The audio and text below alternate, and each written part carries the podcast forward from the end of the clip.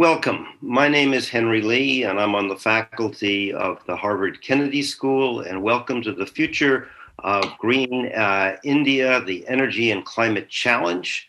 Uh, uh, let me uh, quickly review the sponsors because I know that at the end we're going to be probably have so many questions and be compressed for time. Uh, this event is sponsored by the uh, Lakshmi, Lakshmi uh, Institute, which is part of the South Asia Institute at Harvard, uh, the Harvard University Center for the Environment, the Harvard Project on Climate Agreement, and the Environment and Natural Resource Program at the Belfer Center. And I'd also like to thank, as a sponsor, the Harvard uh, Global Institute. Uh, I think we have a very interesting program today. Uh, let me try to begin with a few words on putting this uh, whole issue in context. India is the third largest energy consuming country in the world. Uh, its consumption has more than doubled in 20 years, but yet 80% of this demand is met by coal, oil, and biomass. The International Energy Agency in Paris claims uh, to meet its future projected growth, uh, India will need to add an electric power system the size of the EU's every 20 years. Um, now, India has had some uh, very impressive uh, successes in the last few years. Uh, it's now hooked up to the national grid, uh, all the villages in India, uh, a uh, task that many people doubted when it was announced several years ago. And its solar PV deployment program is one of the world's most ambitious. Yet many challenges remain. Um, energy poverty remains a major problem in India. Uh, water, especially in the eastern states, uh, has become a, a big problem, particularly with the droughts that uh, India, those states experienced in the last few years. Uh, energy demand for road transportation is forecast to double by 2040, uh, which me and among that forecast is 25 million more diesel trucks. And the temperatures of the summer uh, together with the uh, migration to cities of over 250 million people, was going to dramatically increase the demand for air conditioning.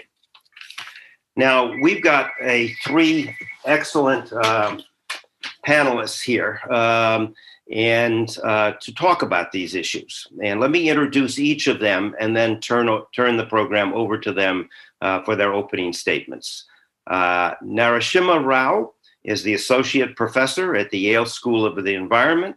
He received his doctorate degree from Stanford. His research has examined the relationship between energy systems, human development, and climate change. Dr. Rao is a senior research scholar at IIASA in Vienna and is an adjunct um, uh, at the uh, Ashoka Trust for Research in Ecology and Environment in Bangalore. Um, our next speaker uh, is Mahua uh, Acharya, uh, who leads the Convergence Energy Systems, which is part of the Energy Efficiency Service, which is part of the Indian Ministry of Power. Uh, she works on topics at the intersection of renewables, electric mobility, and climate change. And prior uh, to this job, she was Assistant uh, Director General at the Global Green Growth Institute in Seoul, Korea. And finally, Abhishek Malhotra uh, is an assistant professor at the School of Public Policy at the Indian Institute of Technology in New Delhi. Uh, he received his doctorate from ETH in Zurich. Uh, his research focuses on policy design for low carbon development and innovation in clean energy technologies. Um, and hopefully, he will be part of the Belfer Center next year as a fellow here with us uh, on our program working on India and energy. With this, let me turn the program over to Dr. Rao. Uh, good morning and good evening, everyone. Uh, thank you for the invitation to be here. Um, this is a very crucial time, I think, in human history, actually, with the run up to the next climate negotiations and also the expectation that countries are going to um, be expected to ramp up their commitments to the Paris Agreement. And you've seen a lot of hype around that with country governments making promises. Uh, but there's also this uh, view of treating all countries alike despite vastly different capabilities and internal development challenges. So it's important to pay attention to the facts on the ground. So I have two themes I'd like to cover in these few minutes um, before we open up to a broader discussion. The first is I want to put into context the successes we've had in India and the challenges ahead for reducing emissions. And the second is to discuss some of the points of intersection of climate mitigation with uh, what I think are extremely important and lacking equitable development efforts within the country as well. I wanted to start and lay the context out using this very useful figure by the International Energy Agency in their recent report. It shows you the energy demand in India uh, by sector along these columns and showing you the fuels that are used in each of the sectors.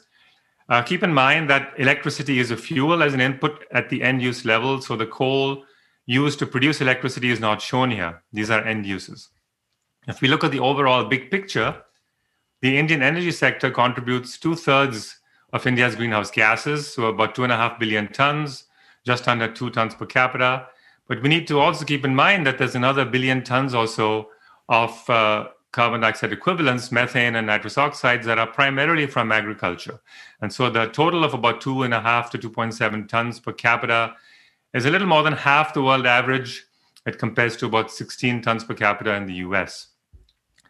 Most people are familiar with the electric sector and the remarkable growth that has taken place in renewables, as we see over here, uh, especially with solar and wind. And it's uh, interesting that about a quarter of the installed capacity in India right now, excluding hydro, is from renewables. This compares to in the US, about less than a quarter of the installed base, including a large share from hydro, is, uh, is from renewables. So there's a pretty remarkable growth. Uh, however, at the same time, you notice this black line showing that the share of renewables has stayed fairly constant for a while. And that's partly because coal capacity growth has matched renewables growth until very recently. But there has been a turnaround in the last few years where you have seen more uh, renewables being installed than coal. I would say, with regards to the future, the jury is still out because we're seeing, uh, you know, on the policy agenda, we see support policies for renewables as well as for making uh, coal mining potentially easier. So it's a little bit unclear into the future, uh, uh, taking into account also the political economy of the coal sector. Uh, how will the carbon intensity of electricity production end up? But certainly, the growth targets that have been set in the NDCs appear to be on track to be met. Let's look at look at the rest of the economy. So we have cement and steel, which is independently dependent on coal aside from electricity uh, steel for coking, and cement just for heat production. And these are the kind of the bedrock of development, and we have them growing at a very high uh, growth rate. The fertilizer industry is heavily dependent on natural gas. Um, in India, about half the calories are met by grains, and rice and wheat are very fertilizer uh, heavy. We also have growths in consumer products, which are basically petrochemicals, not only plastics, but even clothing is increasingly polyester and nylon. And these are all sectors where we don't have ready decarbonization solutions. This is a challenge anywhere in the world, actually, and are particularly important in a developing economy. We're going to be talking a lot about transport. There's a lot of talk of electrification. We have to keep in mind that uh, more than two thirds of the country right now use public transit, and the growth in autom- automobiles, however, exceeds the growth in other sectors of the transport sector. And keep in mind that we have a lot of people who don't have access to motorized transport.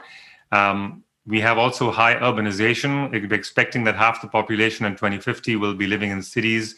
And how we meet their travel needs will be absolutely critical for our emissions, as I'll talk about a little bit later. And finally, with air conditioning, um, we have it's a luxury product today, but the growth rate is tremendous. Uh, we expect millions to be sold in the next decades, but at the same time, we also expect hundreds of millions to be exposed to heat stress and not be able to afford air conditioning. And we have to think about that as well. Finally, we have upwards of 800 million people who still use solid fuels for cooking, which kills about 1 million women and children a year and some research we've done has shown that even moving all of them over to liquid petroleum gas, LPG, actually would be good for climate. It would reduce overall warming. And this is extremely important from a health perspective as well. So this is the big picture, and I think we're going to talk about different uh, challenges for reducing emissions growth. But it's also important to understand that we need to think about what are the key development priorities in India to eradicate poverty. And so I want to just talk about that and throw that into the conversation. We've done some research to look at what are the gaps in living standards in India. And you see that uh, ranging across household amenities, access to water and sanitation, uh, nutrition in terms of iron intake, having safe shelter with the potential need for air conditioning, as well as having access to the, you know, for social well-being to the internet and devices to access the internet. All of these are lacking far in excess of what we see as acute poverty uh, in, in the World Bank's dollar per day measure. And so we wanted to ask if we wanted to eradicate poverty, uh, what would be the energy needs and where would be the most intensive areas we need to focus on? And this is a global study, but this is for South Asia. And you see the large blocks in the middle are India. And it's clearly that seen that mobility dominates the energy needs just for providing a basic living standard to everyone in India. And given that public transit has a much lower energy intensity than automobiles and even two wheelers, it's really important that we think about ramping up public transit, not only buses, but even rail, uh, which is already uh, electric to a large extent, but could be even more. So we need to focus on public transit, especially in cities. Uh, there's significant co-benefits for air pollution, for congestion, um, and, and other benefits. So we really have to keep an eye on public transit. I've already mentioned clean cook stoves. Uh, in healthcare, we need to provide access to hospitals to everybody, uh, basic amenities in the home like refrigerators. I don't see many clear solutions there for significant uh, efficiency improvements other than just higher standards for appliances. But some of the other big areas that are important uh, are construction materials. And we have seen that there's the potential to use uh, local materials, things like stabilized earth blocks, to replace cement that can reduce energy use. They're cheaper. Um, and and they provide the same stability and service to people. So we have to think about uh, new construction practices scaling up across the country. We have about 50 million uh, units today that need to be upgraded or, or uh, you know made into qualities that are resilient to um, to the elements and, and and to protect against diseases. Finally, I wanted to mention food security. Uh, currently, uh, people depend on grains, as I mentioned, and from research we've shown the methane emissions from white rice are quite a significant contributor, and we can increase nutrition things like iron by moving to coarse grains and reduce methane emissions as well. And uh, from our research, we've shown that we can shift about 20% of production to coarse grains without reducing overall pr- production. Uh, sorry, 20% of land use to coarse grains without reducing overall production. Uh, of course, people have to be willing to change over to these different diets. Uh, and that, of course, is a big challenge. So I'm going to um, so those are the overall areas I wanted to just bring up. For, we can discuss that later. Uh, overall, I'm quite optimistic. I think there are many opportunities here for um, dovetailing climate policy, goals of climate mitigation with the most fundamental needs of people in society. And I want to stress that transport, public transit, housing, efficient construction, and and diets are, are areas that we need to focus on, in addition to the ones people talk about more generally uh, with regards to decarbonization. So I, I'll pass it on to my other panelists and look forward to discussion later. Thank you very much. Thank you. Um, uh, Mahua, you want to go next? Sure, sure. Thank you. Uh, thank you, Henry. And again, thank you to Rob and his colleagues and all of you for having me on this panel. I don't have slides. Uh, and I deliberately chose not to use slides because I wanted to try and explain a little bit of a story uh, to the layperson. Um, renewables in India and in a lot of places has now become so technical that I find that unless you tell the story, the only the very technical people um, relate to it when in fact it's a reality. Um, the the reality of injecting more renewables into the grids in India is now a difficult challenge. It's it's it was anyway a challenge and it's become more difficult. Let me put a little bit of a background to this. India has a target of 175 gigawatts by 2022, and this target was up to 450 gigawatts um, sometime after that, in September 2019, if my memory serves me right. And by all measures, India is on track to reach these targets. It will reach the 2022 target soon and it will probably over, uh, will surpass that target. So, in, in climate parlance, uh, this nationally determined contribution, uh, India will probably be long on this, on the nationally determined, on the climate plan that was presented to Paris. What is happening in the country is that adding more renewables onto the grid is becoming a challenge. You'll hear in the media that solar has hit an all time low, record low prices, Indian rupee terms less than 2 rupees uh, a unit. And it has. Solar generation is at an all time low as far as prices are concerned for various reasons, various reasons.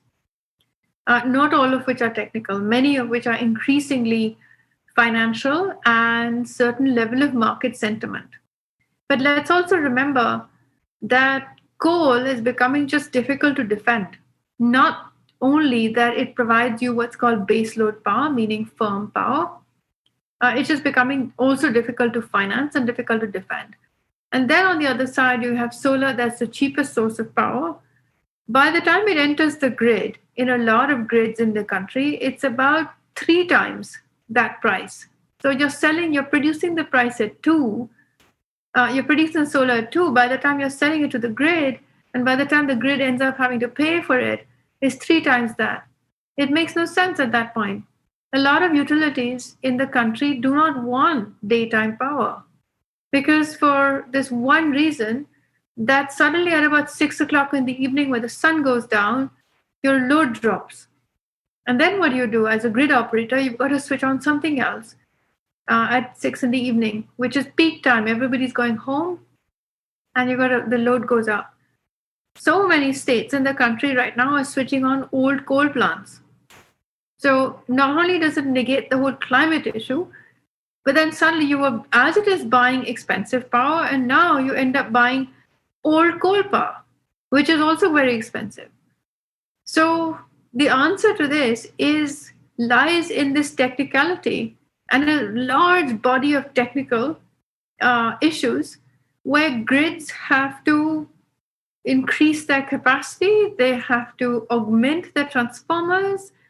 Uh, India perhaps will need a new market to optimize these resources, will need a market for what's called um, ancillary power. Like, how do I what do I use at 6 p.m. when the sun goes down and the wind is not blowing? Not everywhere does the wind blow in the evenings. In some states it does, and where it does, it's nice and smooth and it's fine. In others, it does not. So what do you do? You put on switch. You put on coal. It's you know doesn't really. Um, it doesn't sound so great. It's technically, of course, feasible. You use hydropower. You use what's called pumped hydro. You use the gradient from water falling from high up to down there and you use that and you say, okay, I'm going to quickly produce some power supply at six in the evening. Um, alternatively, you put in batteries. That is the technically most, technologically most super, technologically superior solution. The problem is battery prices are not yet at a point that they will compete with uh, the price at which grids are paying for daytime power or for what's called infirm slash variable power, this green power that's coming in. Now we have two choices the country. Either one can sit tight and say, I'm going to wait until battery prices come down. And at some point, it'll be competitive. On the other hand, I could perhaps make some interventions. And what would those interventions be? Now, this is the power sector, which is already 60% of the climate problem comes from the, from the energy sector. And then there's transportation. For once, and after so many years in my career, there for once there seems to be an answer the climate answer the transport problem when we had the carbon trading business out there it was so difficult to go car by car by car by car. You couldn't do it. Not even was it so difficult. It was just not possible. So well, there was no alternative to switch fuel. Ethanol only works in brazil. So what are the options? Today there's for once there's a technology and it's a promising technology. And for once uh, after a long time especially in India, and I live in Delhi, that pollution is is, is you know is becoming it's become of course it was a problem But now that it's a stated governmental problem, and the government says, I'm going to do something about it. So electric mobility is becoming an answer. Now, let's say there are very ambitious electric mobility targets in India. Even if 30% of those targets were met, just a third, the amount of stress that would put on the grid is again, you switch on your you switch on your car about six in the evening when you go back home from work. Otherwise, that same battery that is using that is charging your vehicle could also be used to, to service the grid. Now, suddenly, that battery has more than one revenue stream to it. In feasibility studies that I have been involved in the most recent last two, three months, we find that without any subsidy, with normal cost of capital on market terms, that if a battery were to service your car and service the grid, it would still produce power that is cheaper than what the grid in that particular grid, because all of this is customized, in that particular grid is cheaper than what the grid currently pays for buying power. So, in other words, if we just expand the way our policy formation works, we would be able to make battery storage competitive, commercially competitive. No subsidy, except that today our India's regulators, and I think it's not just India's regulator, in a number of other places, there is no regulation to capture these two different value streams. With a single battery, I've got a charge going on. With the same battery, I could perhaps be doing two different things for the grid. I could stabilize a piece of the grid, I could defer a certain capital investment. Two, three things I could do, and the value delivered to the grid can certainly fetch a different price for different values. We don't have that um, that regulation or that regulatory framework today. So in the absence of that, if I were to say, okay, on a, on a kilowatt hour basis, I could still come in cheaper. So well, what's the, um, of course, India would meet its targets, but really the issue is now that solar is so cheap, now that we are finding ways to find, to do decentralized renewables, because land is a very difficult thing to find large tracts of land in, in a very densely populated country is very difficult. Suddenly, there is this possibility to just expand the way our policies work and suddenly there could well actually be a possibility, well, you know, the real challenge in front of us is, is, the, is the grid, is no longer uh, technology push or a political push. It's just a very serious issue. The grid is not able to absorb this much of renewables coming in. So I think our, pro- our climate problem has reached a point where where I started by saying it's technical. Some of the terminologies in these power sector discussions are very easily go straight over, and I'm in many of them, they still go over my head. So, can you imagine the disconnect with a climate policy person and the disconnect with somebody who's not necessarily have to get into the business of how many volts and you know what's ancillary and what's not ancillary that's really not the deal so as far as climate policy is concerned this is really the big um, the big challenge i think these are the this is the biggest impediment in front and unless india addresses this which it is but it's addressing it in patches. But unless it addresses this head on, this will be the single largest limiting factor. Thank you very much. Uh, that was both uh, excellent and provocative. Uh, I've been writing all these questions for you for when we have the discussion. Abhishek? Thank you, Henry. I will share my screen. And in the meantime, I'd just like to thank you again for the opportunity um, to present it, present here today um, I'm going to talk uh, about something slightly different. So, uh, we do talk a lot as a country about deployment, about cost reductions, and the barriers to cost reduction uh, and deployment, but uh, something that often gets missed out, and as every, anybody uh, would say about their own research topic, does not get enough enough attention is um, innovation and industrial policy. So, just to frame the issue, uh, innovation in low carbon technologies has enabled a shift in how we see climate action. So, as Narasimha and Mahua have already mentioned, there has been a tremendous uh, cost reduction in several low carbon technologies. Solar PV being the poster boy for that, but also lithium ion batteries, uh, um, LEDs. So, there are several technologies uh, because of which the entire conversation around climate change mitigation has changed where the narrative has changed uh, from away from um, thinking of it as a burden and how that needs to be shared globally, but rather now as an opportunity. So there's a shift towards aligning climate with economic development. So exploiting the co-benefits, as Narasimha highlighted, um, benefiting from the uh, low cost of these technologies, but also the opportunity to create industries and jobs around these new and emerging technologies. And particularly in India, uh, it hasn't only been since Paris. India has been on this bandwagon since uh, quite a while before that. So um, some of these examples that we've already talked about uh, India came up with the National Solar Mission in 2010, which has been a big success in a lot of terms, in terms of deployment, in terms of meeting targets related to cost reductions. But one uh, policy goal that often gets uh, left out, but is now receiving some prominence, is that uh, the National Solar Mission also aimed at setting up low quality, uh, low cost, high quality solar manufacturing in the country um, something that has not happened so far. Similarly, for LEDs, it is a major success in terms of the scale and rapidity with which this technology has diffused in the country. But again, uh, innovation and manufacturing of this technology is something that uh, we still lag behind in.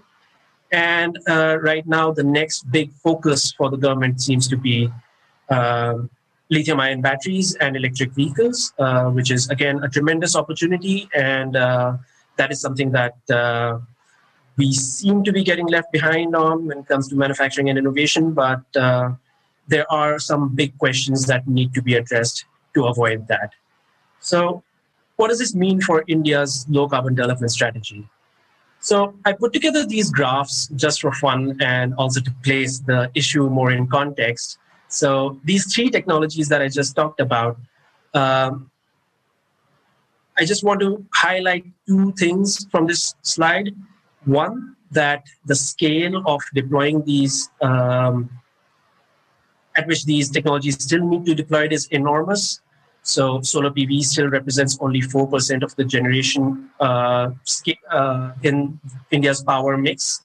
Um, but having said that, I don't want to uh, diminish the achievements where prices for solar PV have come down from around 15 to 17 rupees in 2011 to around 2 rupees now. And annually, we're deploying around 7 to 8 gigawatts. But um, the local manufacturing capacity is still just 3 gigawatts, and uh, the import bill of importing solar cells uh, in 2018 was around $267 million. So, um, similarly for LEDs, we've seen tremendous increase in its market share. Uh, and the price has reduced from 310 rupees in 2014 to 38 rupees in 2016. But still, the semiconductor wafers and chips are largely imported. And similarly for lithium ion batteries and electric vehicles, uh, the gray part is um, two wheelers uh, for in, with internal combustion engines, and the blue part is four wheelers with internal combustion engines, and this is just in terms of numbers. And I promise that uh, I did put in electric vehicles in there, so they're a tiny share currently of uh, annual sales, um, not even a percent yet. But this is a huge opportunity, particularly in two and three wheelers. Uh, but right now, the global um, manufacturing capacity is around 600 gigawatt hours for lithium ion batteries, where India has uh, none at the moment domestically. So, how can nations, not only India, but other nations looking to benefit not only from cost reduction and climate change mitigation and other uh, co benefits such as improved health uh, uh, due to improved air quality? Um, how can they uh, capture other economic co benefits posed, uh, the opportunities that are posed by these new and emerging industries in terms of localizing industries and creating jobs around them. So these are a lot of questions, and I apologize for that because there are no clear answers here, but uh, these are questions that need to be addressed, I believe. So, how does one build institutions to organize for innovation in the energy sector? How does one go beyond the short term political cycle that um, the executive and the legislature in the country usually is and plan for on a decadal scale in terms of how to roll out these technologies and how to invest in knowledge and uh, R&D and um, uh, commercialize um, innovative technologies in the longer term. How do we integrate different actors in the system that are required for innovation, all the way from R&D institutes, testing labs, building up uh, human resources through training, uh, having different sectoral ministries, what does this mean? Does it require an integrated framework for energy innovation policy in the country, uh, which sets up mechanisms to um, set up technology roadmaps and bring actors together and prioritize um, technologies and invest in them in the longer longer term? That is a question that is still to be addressed.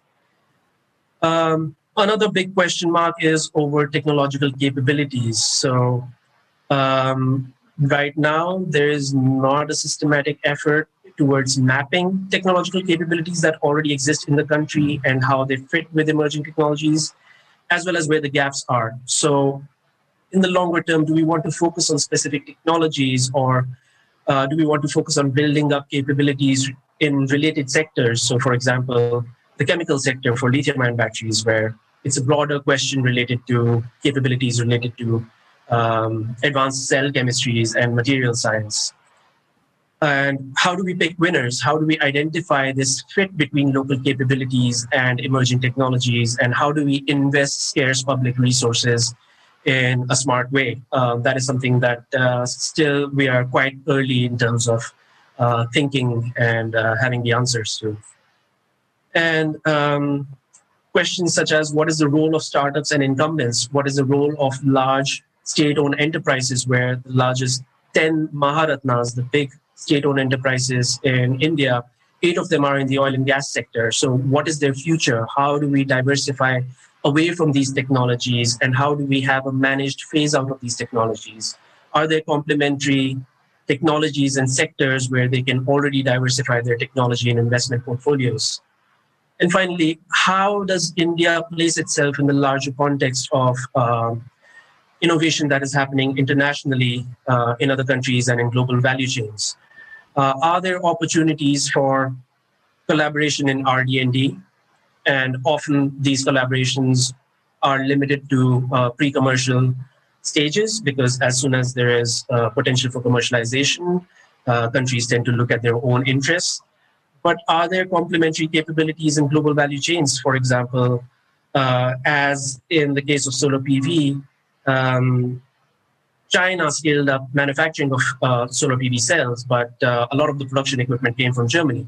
So similarly, if India plans to build battery packs which are adapted for Indian climatic conditions for uh, electric two and three wheelers as well as uh, passenger vehicles, uh, is there a potential to work with cell manufacturers that might be based in Japan or South Korea or increasingly now China?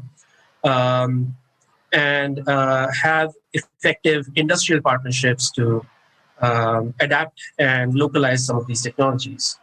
So these are some of the big questions that keep me occupied and some that uh, urgently need to be addressed so that uh, we can effectively answer them in the coming decades um, to make sure that uh, besides uh, preventing the negatives from uh, climate change mitigation, we also do not miss out on the positives. Um, and I'll leave it at that. Thank you so much. Uh, thank you uh, for uh, three uh, terrific presentations. Um, and uh, you've done a terrific job. We're still on time, which would not have happened if we had three Harvard faculty members. Um, and uh, you've raised a lot of questions. I have a number of questions on the uh, whole area of the electric grid, but before I get into those, I wanted to ask a broad question. Uh, the world, uh, include uh, all the countries in the world, have been uh, mired in one of the worst pandemics um, in the last cu- couple of hundred years, um, and this has hit India. Uh, and where do we stand now, a year and a month? Uh, into the COVID 19 pandemic in terms of India's goals on energy and India's goals on uh, reducing poverty and India's development goals. Where, what is the state of India today? Uh, Narasimha, you want to start with that?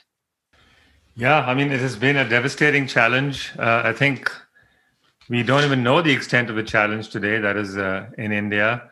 Um, just understanding the situation and how it differs in different places uh, itself is a challenge. Um, I think on the one hand, it's uh, it's deepened the social crisis that we have and some of the um, important poverty alleviation uh, challenges. I think we have significant employment issues. Uh, the agricultural sector, as we know, has been hit really hard, and addressing those is now of primary importance, of course, in India. Uh, we've seen significant reductions in overall growth in the economy, and that may look like it's a good thing for emissions, but it's ob- obviously just temporary. And um, I don't expect that it's going to put a dent in any significant way on the future growth. Uh, in fact, we hope that it would be restored to previous levels. I think um, there also because of the changes in employment and and growth, it, it's put a, a slight dampen. Uh, it's dampened the extent of the growth that has taken place in renewables as well. Um, so it's been a bit of a setback in both fronts. I don't think the uh, the overall goals have changed. I don't think there's any new, particularly new opportunities. I think this has just, um, uh, yeah, it's it's made all of the challenges both for climate mitigation and for poverty alleviation a little more stark. Um, yeah, that's what I would say for now. It's not a very uh, optimistic story from my front, but but maybe my other panelists have some more specific views on the ground. Um, well, before I turn to them, let me just say to the audience, you'll see on your uh, bottom of your screen a Q&A uh, icon. And uh, if you have a question, just click on that and um, ask your question. Uh, does anybody else on the panel want to reply to what uh, to add to um, what uh, Narasimha has said? Um, Mahua? Or, I, I could go, yeah, sure. Um, so the pandemic, as far as the energy sector is concerned, let me try and limit it to the energy sector for now. Um, you will see in a lot of announcements, or even if you were to look at the data, the energy demand has recovered. Pre-energy uh, demand, energy demand pre-COVID um, is now back to today's energy demand is back to pre-COVID levels. But if you were to split that data, which a lot of people don't necessarily do, and it's sometimes it's a little deceptive to say our energy demand is gone is come back up, and so things are fine. In fact, if you were to look at that, you'll find that in some states, the states that have high agricultural load and high domestic load have gone up hugely. And states that have high commercial load and high industrial load have not gone up as much and a lot of this is to do with the fact that in in in, in the coming year i think the coming two years agriculture agricultural productivity is expected to go up 3.5% is the national number it may be around 3.4 3.5 whereas industrial and services is expected to contract by between 9 and 8 8 and 9% that's what's going on so there's this dichotomy. That single line does not reflect um, is is not enough of the of the story. And all India power demand. There's a lot of announcements. All India power demand touched all time high. It's correct. It's absolutely correct. All India power demand is is back up again, but there's a decline in the in labor force uh, for sure because the service industry has been hit uh, very badly this means that there's an increasing gap between the, the rich and the poor, which is this is really the sad outcome of uh, one of the biggest sad outcomes of the of the pandemic. So underneath the energy numbers tells you a, a very different story, and I think one has to look underneath that to understand the socio-economic story uh, that is still very much brewing in the country. Abhishek, do you want to add anything? I'd just like to add to what Mahua said, um, particularly in the power sector, on top of these disparities between different types of end consumption, another effect of the pandemic has been to expose, and not that it wasn't common knowledge before, but to uh, further expose the weakest chain uh, link in the chain when it comes to the power sector, which is um, power distribution. So India's uh, power distribution utilities have uh, perennially been, uh, a lot of them have been making losses, primarily because um, of two reasons. One, tariffs are up for um, agricultural and rural customers mostly are set below cost recovery levels. And that is because electricity is seen as a public good and is to be provided at an affordable price. Uh, but the challenge is when uh, the distribution utilities are not adequately um, subsidized to pay for these uh, below cost recovery tariffs, which is often the case uh, because states um, either do not release the subsidies or are late in doing so. Um, so, because these distribution utilities are perennially financially stressed, uh, that has knock-on effects for not only power generation but for the economy as a whole. So, uh, vast quantity of non-performing assets uh, for banks are actually in the power sector, and uh, because of lower demand um, for at least a few months, even though uh, demand has recovered now. Um, a lot of these funds are in pretty bad financial shape to the extent that um, after only five years, I believe last time 2015 was when um, a relief package was announced for distribution utilities. Another one is in the pipeline. Um, so that is a bottleneck and a roadblock that is likely to impede uh, deployment of uh, renewables in the coming years if it is not addressed. Uh, because the lack of creditworthiness of these uh, of the distribution com- uh, utilities can be a big impediment to investment in power generation in the coming years, and something that uh, probably does need to be addressed relatively soon. And uh, because of the pandemic, that's become amply more clear now. Thank you. Um, let me turn to what I think is sort of the gorilla in the room here, uh, which is the coal industry.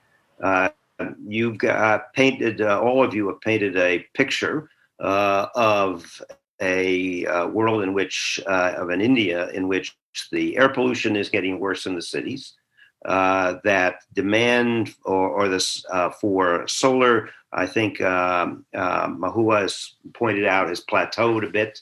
Um, you've got a situation in which the potential future demand for electricity um, is not only going to rise because of the increase in urbanization, the increase in demand for air conditioning, uh, but also uh, if you move to electric vehicles um, or if you move to electricity as a fuel for uh, substitute for oil in the steel industry or in other heavy industry, you're going to have a huge demand increase, even more than has been projected.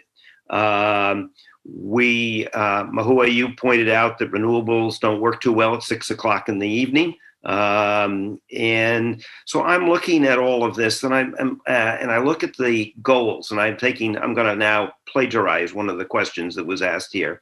But you know, if you look at India's um, thermal power generation sector, uh, emission control technology has been consistently delayed in that sector um, time and again over the last seven years. And according to CSC, uh, CSE report, 70% of India's coal fired power plants won't meet the 2022 deadline.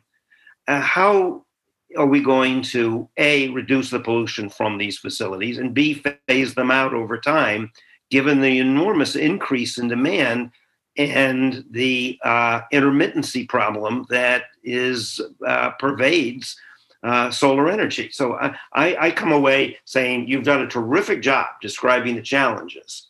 Now I want you to help me find out what the solution is. So I'm going to start uh, with Mahua, and then I'll go through all of three of you to see uh, to address this. Sure, sure. So yes, Henry, uh, coal is um, it. It's a problem. It is in fact the gorilla in the room. Uh, you're absolutely right. Yes, there's I think there's about 22 coal plants that have not reached the goals that was put on them for desulfurization. And yes, it's absolutely right that those goals are a bit of a moving goalpost. And there has been a moving goalpost story for a while.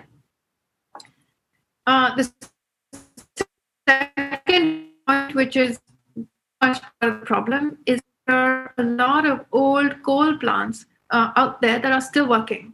Uh, there are a lot of old coal plants that have been switched off but not decommissioned. They haven't been switched on re. Uh, they've not been switched on again after the the pandemic or since the pandemic. So they're sort of sitting idle. Um, there are a number of other coal plants that are on the decommissioning board, but that decommissioning takes a bit of time. So all of this needs to be packaged together. Um, and something has to happen to them. The ones that need to be decommissioned, which is the economic theory for decommissioning, would be if the cost of keeping that plant alive, which is the cost of what's called fixed power plus variable power, is less than the cost of, or is more than the cost of uh, round the clock power, then really the economic theory says that you should really stop that plant because it's it's it's causing it's just, it's unnecessarily bleeding the distribution company dry. That is a problem. There's a number of those plants. Uh, the last discovered uh, tariff for uh, round the clock power was X. There's about there's there's quite a few plants uh, whose tariffs are who are in long-term power purchase agreements, and their tariff is higher than what it would cost to buy round the clock power. Should a distribution company simply decide to just buy long-term long-term power from someone who is able to synchronize wind and solar with the battery for example? Um, that's one. There is some um, discussion and it's still ongoing on how to expedite this decommissioning. And very recently which is i think as recent as last week there is now new order and there are many small small small small reforms that are taking place on a daily basis. Nothing massive because um, doing something largely massive with the coal sector runs into employment gener- employment issues. It runs into this business of just transition. It's not necessarily the people working in the coal plant but it's the people working in the mine that services that coal plant. And there's no answer to it. Uh, the largest coal mining company in the country gets uh, 20% of their mines generate 80% of their revenues. And I think about the majority of their underground mines are um, loss making. So, you know, there's this to transition a portfolio as big as that takes time. And there are a number of of issues that are not necessarily just social. What do you do with money? What do you do with the unions? What do you do with these long term power purchase contracts? So, the answer to the long term power purchase contract has been relieved last week, where utilities now are allowed to get away from, from stitched in contracts that are simply feeding these old coal plants whose plant load factors, meaning their efficiencies have come down to below the technical minimum that you have to keep these at. So, it's really a, a bunch of questionable, there's a lot of questionable assets which I think the gov- I'm, I'm fairly sure the government is aware of.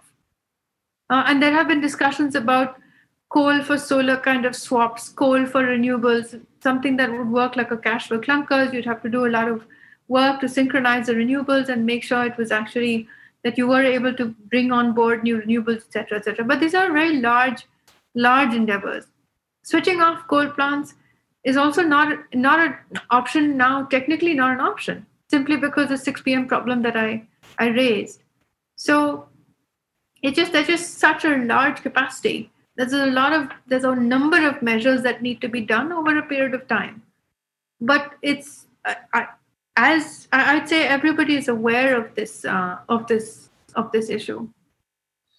You know, one of the reasons I asked the question also is that I look at China, which has made a uh, uh, a number of statements about phasing down coal, but at the same time has 200 coal plants now in the planning and construction level.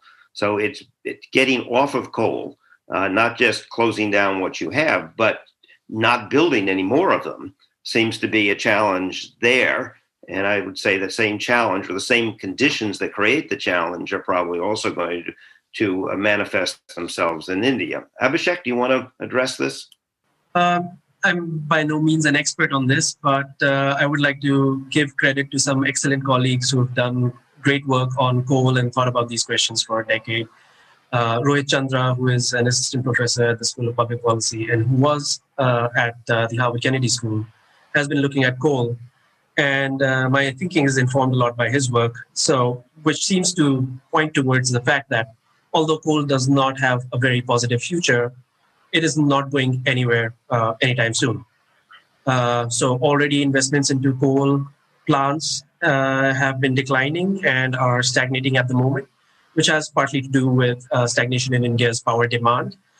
But um, in the near future, a big question is uh, because India's coal sector is largely insulated from global pressures on uh, investment, uh, because a lot of coal mines and coal infrastructure is financed by uh, state owned banks and not by private investors who have their own pressures related to ESG requirements. Um, you see this public good rationale being played out, which Mahua referred to, this uh, job creation rationale when it comes to decisions related to either investment or phase out of any kind of coal infrastructure. Um, so the big question is how do we transition away from it in, in a way that is A, politically feasible, and B, socially just? Uh, we've seen from the farmers' protests recently how any shocks to the system will not be taken well. Where if there is a threat to the livelihoods of millions of people, particularly in states in India's coal belt, where that forms the primary form of economic activity and there's not much else going on, there have to be ways to get out of that. Uh, we have to think about economic diversification. We have to think about uh, compensation. We have to think about reskilling, retooling, and uh, re-employing those people in other sectors of the economy. Um, so it's by no means going to be easy, but uh, thankfully, or not, it's going to be a slow process, which uh, gives us time to think about it, but also is not great if you want to do do it fast enough uh, to phase out coal by um, the latter half of this century. Narasimha? Yeah, I mean, you've heard a lot already. I just add a couple more points. I think we should also uh, pay attention to the importance of the coal industry for the government's finances. So, you know, um, I think a quarter of the tax revenues for the federal government, central government, comes from the coal, from energy, uh, from taxing coal as well as uh, petroleum products. And and so that's uh, and even if you if you include indirect so things like dividends from the coal from the companies that are public sector companies the overall revenues from the government also about 20% or so. So this is a fiscal issue as well and even at the state level uh, and the, and the central level. It's a geographically concentrated issue as well as abhishek was pointing out. There's certain states where you have mm, greater dominance of employment as well as um, uh, financial dependence on the coal industry uh, so yeah, it's not going anywhere. I completely agree with everything that's been said. You did ask about solutions, so I might venture into talking about that a little bit. You know, we have tremendous amount of demand growth, right? So how can you meet that with renewables? I think one has to think about scale, and uh, the government, of course, is trying. I think the grid integration issues are paramount. Uh, the ability to provide some kind of smoothing in terms of matching the, the supply with the demand through batteries, storage uh, are incredibly critical, and the extent to which you can have technology transfer or arrangements to make those more uh, to accelerate their deployment in India, uh, I think is possible. I think I've seen model runs; these are, of course, idealistic, showing that one can one can manage with storage even in India for a pretty high percentage deployment of of solar and wind if they're if they're managed and sited appropriately but it's a lot of technical issues. Uh, but one has to think of scale. So more than rooftop solar, which is more expensive, harder to deploy, low density. If we can find ways to scale, you know, high capacity wind and solar in, with grid integration, I think the transmission grid is up to that. Uh, uh it would be the direction to go, but it will be slow. Thank you. Um, Abhishek, you talked a lot about trying to uh, uh, leverage the uh, growth in the uh, industrial uh, manufacturing and in new technologies uh, in India. Let me uh, focus specifically on one technology, which is batteries. Um, and you said that uh, you had a 15 year plan that India would become a major producer of lithium batteries. and I guess um, a two part question. One, right now, the dominant battery companies are in Japan, Korea, and possibly China. Um, and they've got about a five to six year lead uh, on India. Uh, one might argue, well, why doesn't one just buy batteries from those three countries because they're going to be cheaper and better quality for um, at least the next, possibly uh, the decade. Um, and also, there is a concern that, well, maybe lithium technology will eventually phase out to a new technology because there's a lot of work going on right now, and there are a lot of different alternatives to lithium. I don't know if any of them would work, but you're in a very dynamic uh, technology that's changing every two years rather substantially.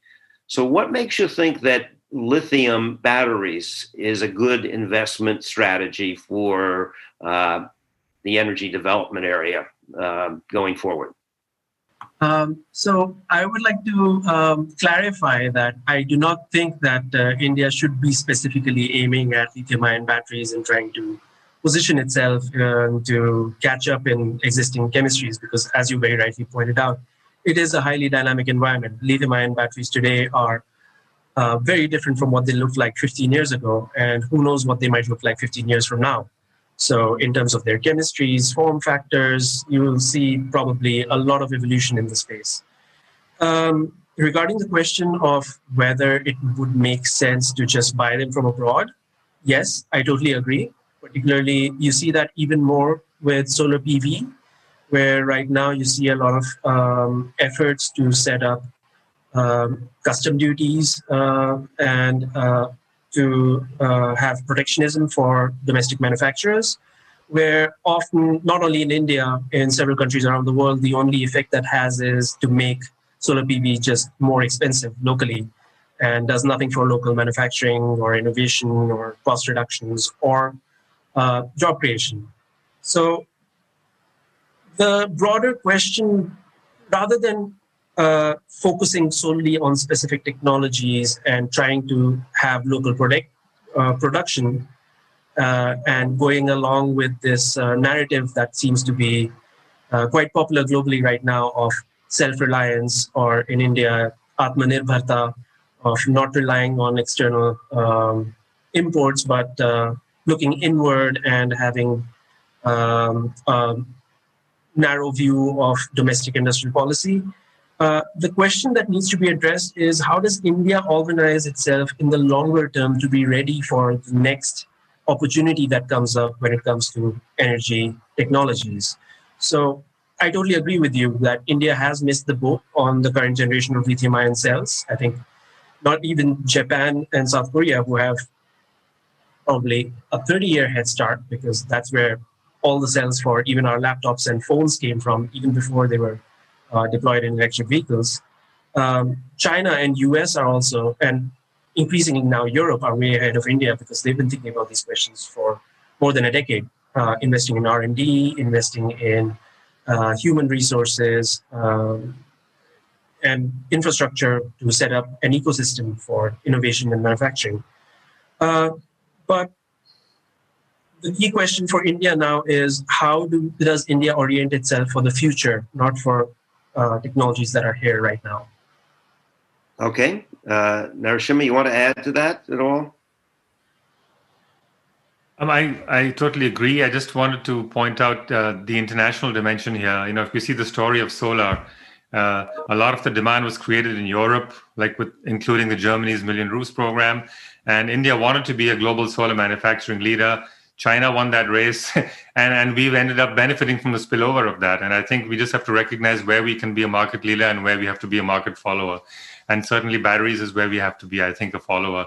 And uh, there has to be the lead taken in other countries to develop scale in some of these essential technologies that are needed everywhere.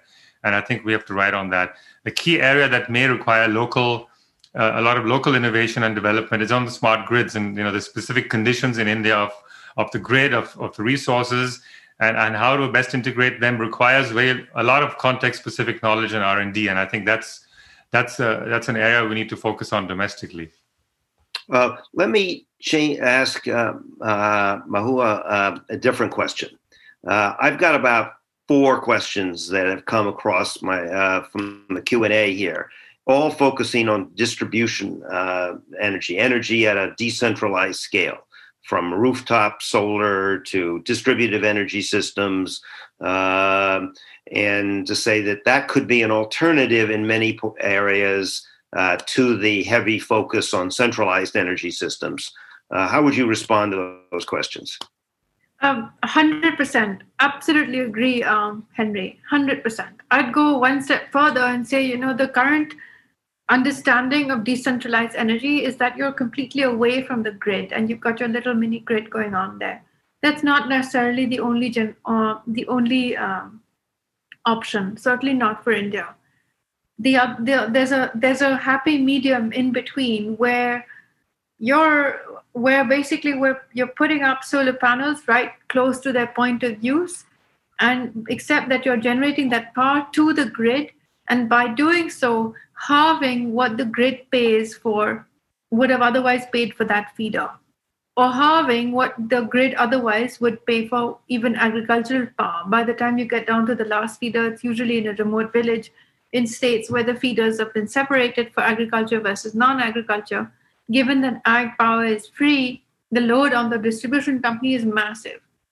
So even at that level, I'd be able to set up a decentralized system, except that I'd only be servicing to the grid. Now, if there was some other feeder that was not separated, I'd still come in with solar power and still have the cost of, uh, of supply and still look have localized generation with minimal losses and if it were if we were able to be creative even put in energy efficient appliances and green future demand because i'd be able to be close to the demand center so decentralized suddenly takes on a whole new meaning. I'm still using the grid except that the panels and the points of usage are right there. So it's decentralized in that sense.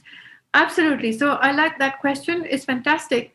Just that we should spend the effort to articulate that the only model for decentralized solar is not completely off the grid. Because from an investor point of view, or even an operator point of view, it's very difficult to scale those things. It's very difficult to expand your mini grid into many, many, many, many mini grids. It's very difficult to have isolated solar home systems and scale them. It's very difficult to have lithium ion and produce them at an affordable price for individual solarized home systems although it is still being done, but the cost of capital makes it quite quite a challenge to scale that. The cost of overheads becomes very high. It's almost 25% today. So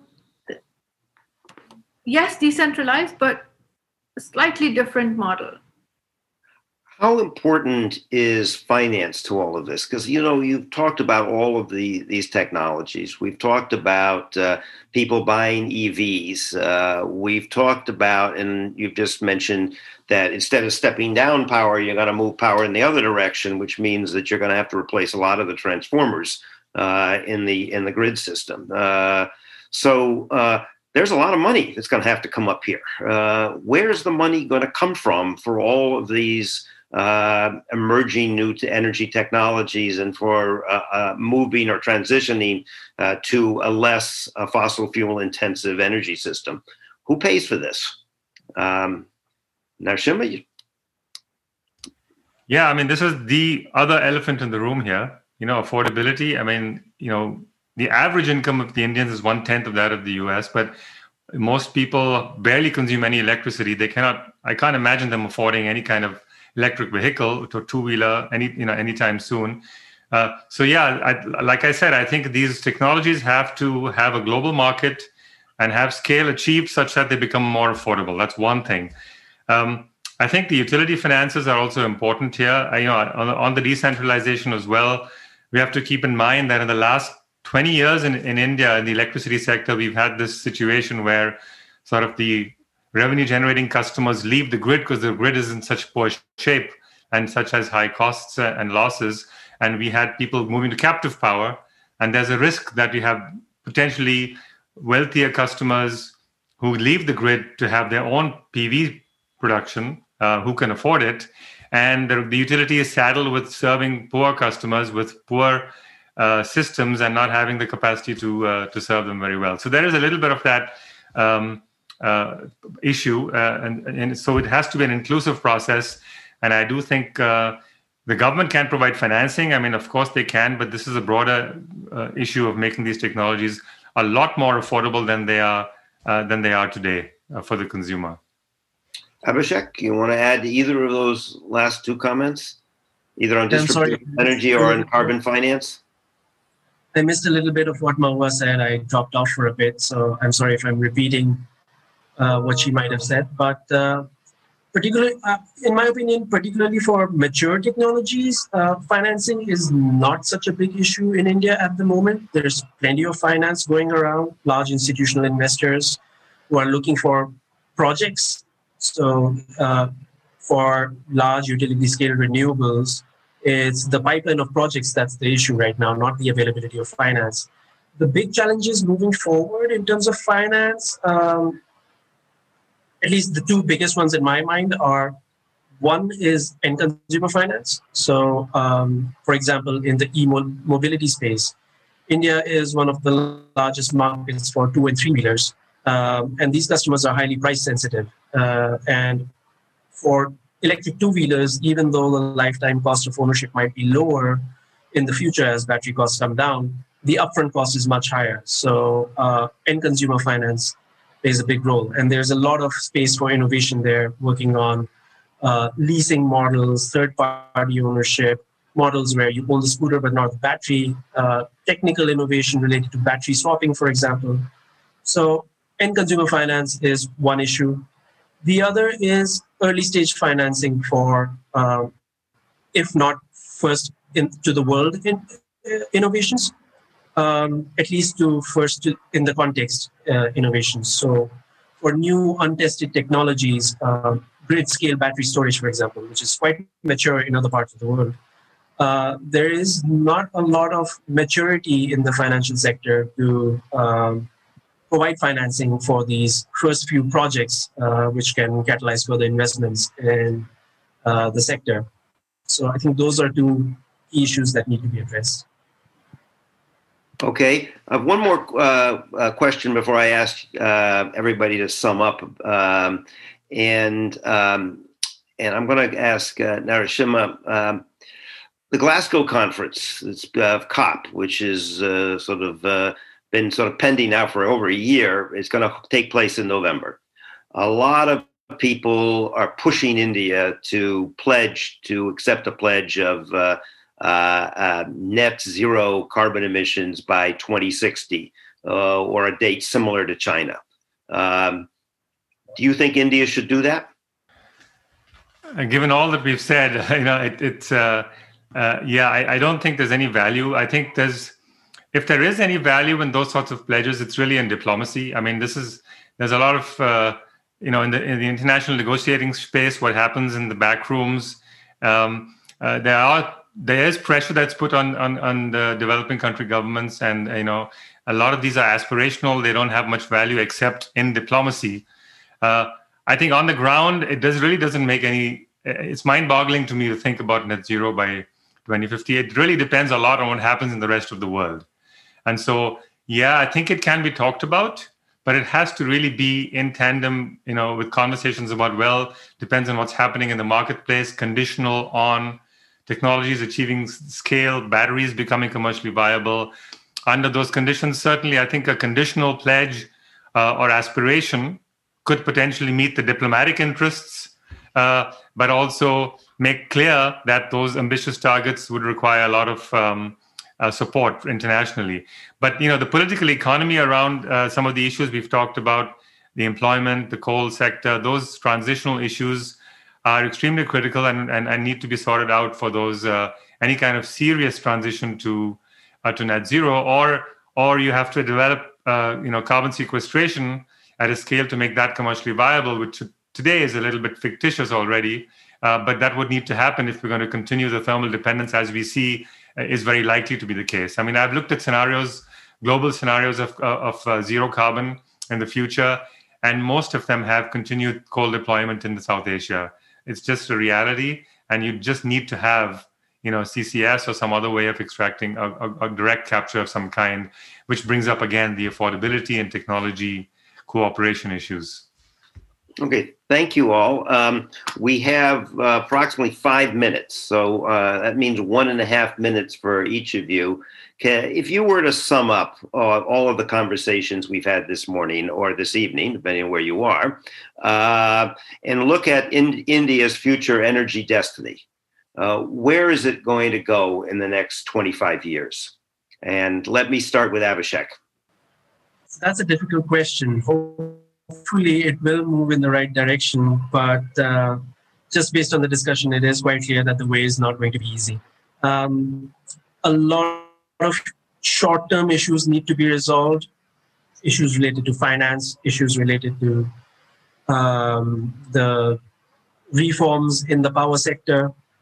Um, in the medium term, some of the things we need to think about are how do we ensure that uh, the uh, transition does not leave behind some of the poorest and most vulnerable parts of society? Uh, how do we leverage these technologies to also benefit um, rural um, agricultural consumers, uh, for example, as Mahua mentioned? And how do we uh, think about transitioning people whose livelihoods are dependent on um, the current technologies that are there in the power sector? How do we transition them away? And in the longer term, for decarbonization, I think a key issue is still, uh, as you rightly mentioned, Henry, uh, about uh, flexibility. We do not right now have an, a clear idea of what flexibility levers might enable high penetration of renewables in the future because uh, we do not have a lot of gas. Storage might be an option, but that remains to be seen. Other options that have been available to other countries, such as pumped hydro or gas, do not seem to be uh, viable uh, now or in the near future. So that remains a big question mark in the longer term. Okay, um, Mahua, you got 90 seconds. Oh, great! I'm very bullish. 90 seconds. Very bullish, Henry. You gave me 25 years. 25 years. Absolutely, completely. It will, it's going to be renewables. We'll have overcome all these problems. We'll have dealt with all, all of this, will have been noise. And no, I think 25 years is enough. I think you've given, given a very long runway. I'm not half as generous when I talk to my government colleagues. Um, I tell them I want all of this done before I retire, and I will be retiring before 25 years. So, very, very bullish. Yes, I think so. I think. Uh, we will India will have sorted out most of its of these problems. Of course, there'll be other other issues, but I think a majority of these integration problems, blah blah blah, will have been sorted. Okay, Narasimha. Yeah, I think I will be optimistic as well. I mean, notwithstanding all these challenges, I do think there's significant potential that's not being tapped, uh, and that's because of the political economy. But you know, I've been pleasantly surprised by the by the extent of the changes in the power sector in the last decade, and I think that can really accelerate a lot. Um, but I do want to emphasize, you know, I, I, touched on a little bit in my talk, but I think the real opportunity lies, and I've found in my research too, that in focusing on more equitable development, uh, it can have actually a significant uh, disciplining effect on on demand growth, emissions growth, but also really serve the needs of the people. You're seeing that you know public transport is so much more energy intensive and really focuses on low income people.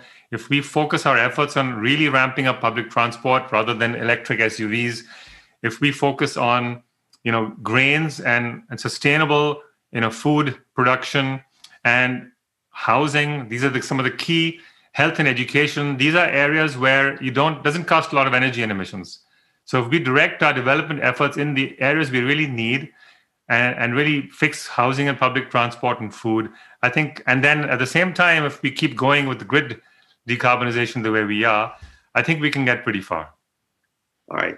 Thank you. And it's a good note to, to end on. I want to thank all of the panelists for uh, a terrific 90, uh, 75 minutes. And I want to thank again the sponsors, uh, the Mittal Institute, the Harvard Center for the Environment, uh, the Harvard Project on Climate Agreements, and the NRP uh, for um, a terrific uh, um, uh, presentation. And I've learned a lot, and I want to again thank everybody uh, for participating. And Thank you all, and I hope you have a good day. Thank you.